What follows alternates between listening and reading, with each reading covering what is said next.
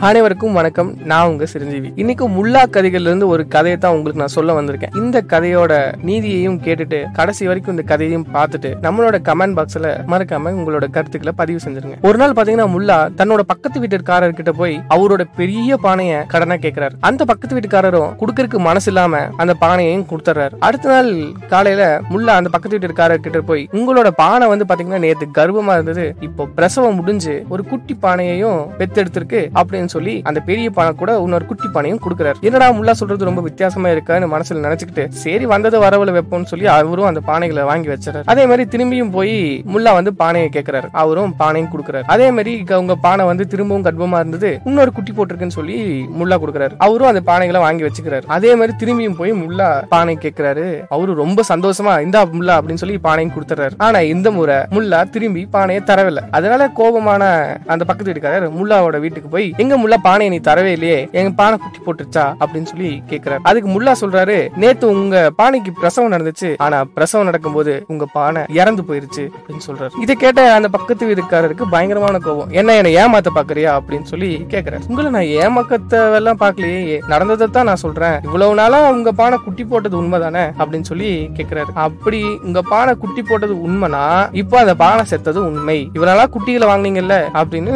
சொல்றாரு. இதை கேட்ட அந்த பக்கத்து வீட்டுக்காரர் வாய் அடிச்சு போய் இதுக்கு மேல நம்ம என்ன பேசுறது? அப்படின்னு சொல்லிட்டு அமைதியா போயிடுறாரு இந்த கதையோட நீதி பேராசப்பட்டா கடைசியில மிஞ்சறது நஷ்டம் தான் இந்த கதை உங்களுக்கு பிடிச்சிருந்தா மறக்காம லைக் பட்டனை பிரஸ் பண்ணுங்க. இதே போன்ற நல்ல கதைகள் எல்லாம் நீங்க பார்க்கணும்னு நினைச்சால் நம்ம சேனலை சப்ஸ்கிரைப் பண்ணிக்கோங்க. உங்க ஃப்ரெண்ட்ஸு ஃபேமிலி இந்த கதையை பார்க்கணும்னு நினைச்சா அவங்களுக்கு ஷேர் பண்ணிடுங்க. நன்றி வணக்கம்.